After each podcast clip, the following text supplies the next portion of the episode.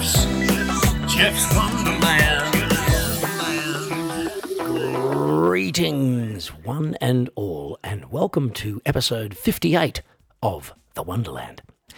As always, I am your host, Geoff Healy. I am an Australian carbon based life form of the humanoid persuasion, musician, amateur barista, vinyl record enthusiast, and, of course, a multicellular organism requiring an atmosphere of about 79% nitrogen and 21% oxygen to survive.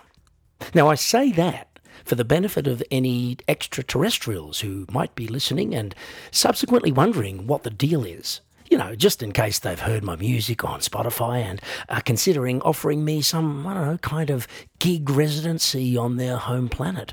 Because, well, you know, you, you want to be prepared and you don't really want a situation where, you know, you bring in a guest artist from a different galaxy to play for a month or so and they kind of drop dead on arrival because the atmosphere there is uh, 93% carbon monoxide. Hmm.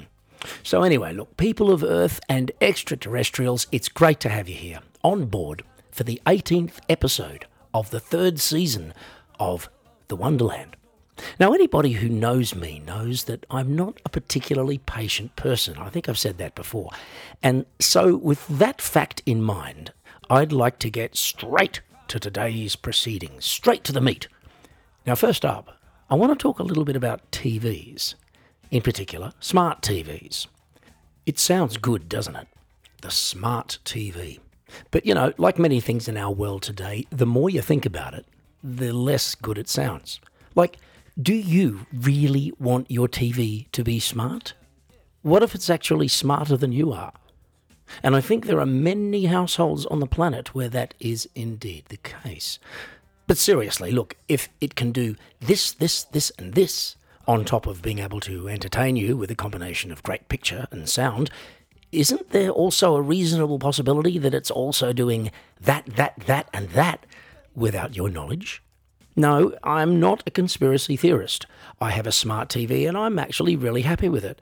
But I have to admit to a degree of ignorance as to what my TV is actually capable of. And the fact that it's connected to the internet, obviously, in theory at least, makes it potentially very much more than something on which to watch reruns of Marvel movies, Star Wars spin offs, cooking shows, and Modern Family.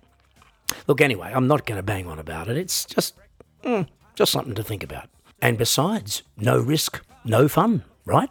What's really interesting, though, is that the people out there who refused the COVID vaccine on the grounds of not knowing what's in it must be, for exactly the same reason, still watching black and white TV sets made in the 1950s. Hmm. Anyway, moving right along ancient civilizations would often attempt, apparently, to conjure up spirits of the deceased using music and dance and so on. And I'm pretty sure that more than a few of us would actually love it if there was a way we could, you know, contact deceased friends and relatives.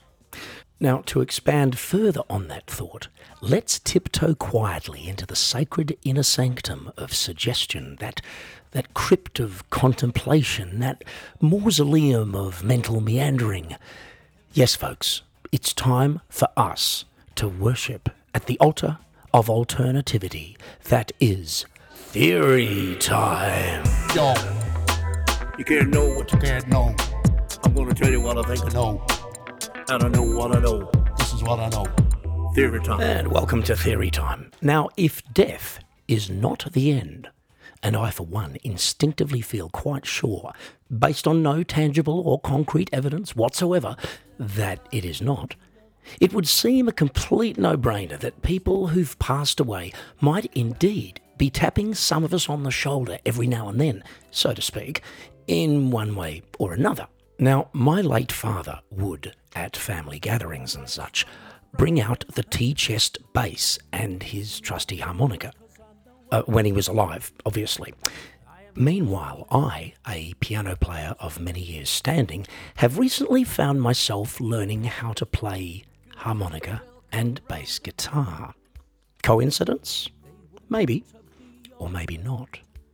Either way, people, I'm now wondering if the urge I had to learn these two instruments might have been some kind of subliminal message from my dad. Maybe he's trying to get in touch. Maybe he has a message for me. What kind of message it would be, I have no idea. Perhaps it's nothing more than, hello, I'm here, wherever here is, or at the very least, something along the lines of, okay, that's enough with the piano already. And that brings me to another issue, and I can pretty much sum it up this way Should we be afraid of ghosts? Well, yes, we should, but not for the reasons you might think. I'm sure that many of us at some stage have contemplated the possibility that spirits of our late loved ones or friends might occasionally be actually with us, invisibly, in the same place at the same time. I don't know, smiling at us, looking down, and maybe even, maybe even taking care of us as we go about our daily business. Now, at first, that sounds like a really lovely idea, but think about it. What's to stop them being in the same room while we're naked or doing something that we wouldn't want anybody else to see, living or dead? In other words, they might be witnessing moments which would not have them smiling very much at all. Now, look, I don't know about you, but I, for one, do not want to be ashamed and embarrassed when I meet that person in the afterlife and they look at me and they say something like, I cannot believe you did something that disgusting. This is what I know. Theory time. And yes, that's it for today's slightly spooky and potentially quite alarming episode of Theory Time. And now it's time to be alarmed in a completely different sort of way with our next segment, the musical part of the show, and that's Song of the Day. And this one just happens to be one of my own songs, released digitally as a single in the first half of 2021 and it's a song with a familiar theme, namely, waiting for a horrible thing such as a, bad relationship or a prison sentence or a global pandemic to end so one can get back to leading a normal life. And this track is called Soon. Soon. I know what you're thinking. What the flop does that mean? And you'll believe it when you see it. Soon. It's always round the corner when you don't expect it, it. Is when it will arrive. Soon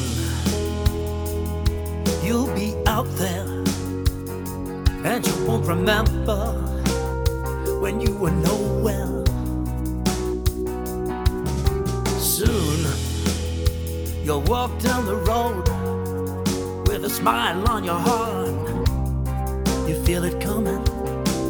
Been so long in the dark. Somebody once very cleverly said that the only point to life is having something to look forward to. And if you were to boil the words of this song down to one central idea, well, I reckon that's it. And also, how the closer you get to that something, the more bloody frustrating everything else in your life seems to be. Soon, it's gonna be your time. Your turn again to show exactly what you got. Soon, going to remind them of all the things you are and all the things you're not. Soon. Okay, I'm gonna come clean with you about the genesis of this song. And for those of you who might be wondering, which is probably nobody, yes, it is written about coming to the end of COVID, which is a subject I've largely deliberately avoided on the Wonderland since the show began, only because I figured we were all sick to death of hearing about the bloody thing. Watching paint dry. You've been sitting watching grass grow, learning everything on YouTube. And now there's nothing that you don't know. You've been trying to keep your back up. You've been trying not to get down. You've been out of it for so long. But you're gonna get into it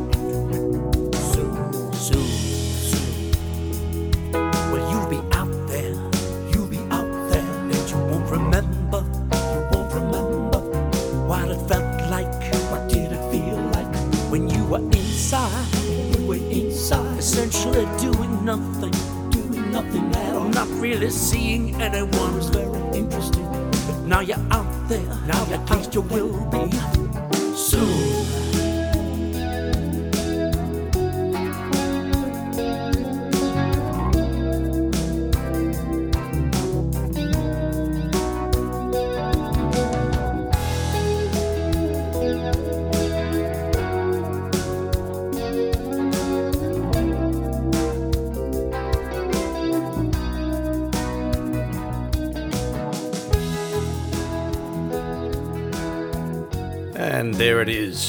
soon.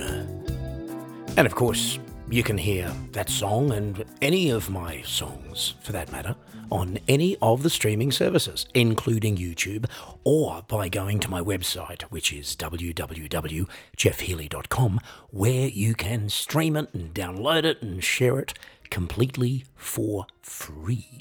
Speaking of music, I have always found it interesting that some people will judge other people according to the type of music they enjoy, or if you're a musician, the type of music that you play. So, with that thought in mind, we are now going to take a sharp left turn and crash right through the gates of today's episode of Geoff's thought of the day. I was thinking about something. I think it was the thought of the day. I think, I think and welcome to Thought of the Day. Now, over the years, I've become conscious of the existence of what I would like to call musical elitism or musical snobbery, if you want to put it like that. I first became aware of this when I left Australia to play gigs overseas back in the early 90s, and I quickly discovered that musical tastes in Europe were generally much more broad minded than they were back in Australia at least in so much as audiences of any age in Europe seemed less concerned about whether a song was new or hip or not, but instead more focused on whether they actually liked what they were hearing. And meanwhile, back home in Australia, almost anyone between the ages of, say, 16 and 35 wouldn't have been caught dead listening to anything that wasn't current top 20 on the indie charts, and therefore not cool or hip.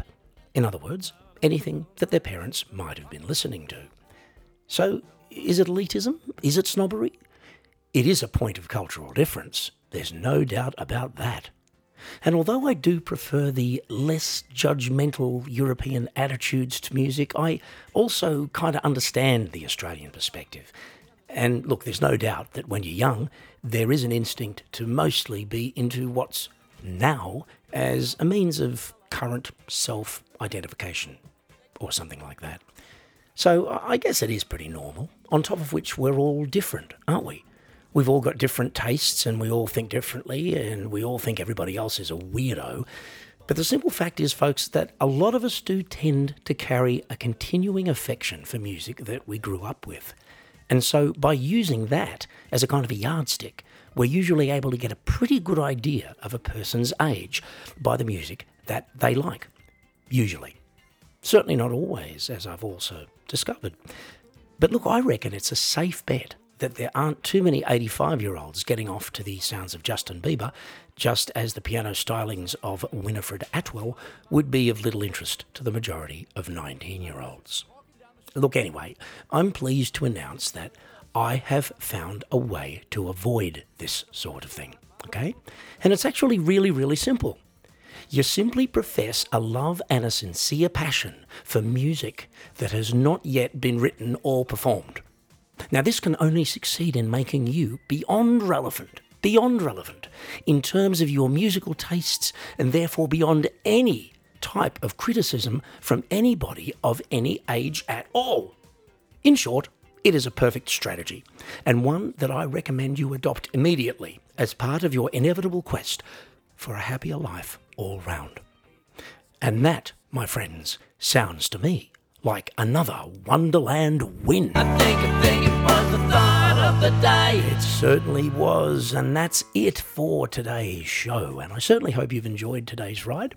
And if you have, please leave us a rating and be sure to subscribe or follow the show, depending on what platform you happen to be listening on.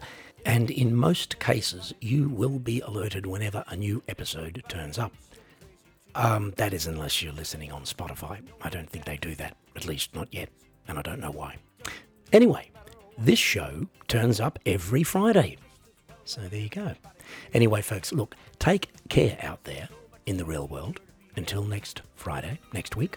And as always, I look forward very much to welcoming you once again to the wilds of the Wonderland to just the land. Gotta come back to the wonderland, Geoff's wonderland, oh wonderland.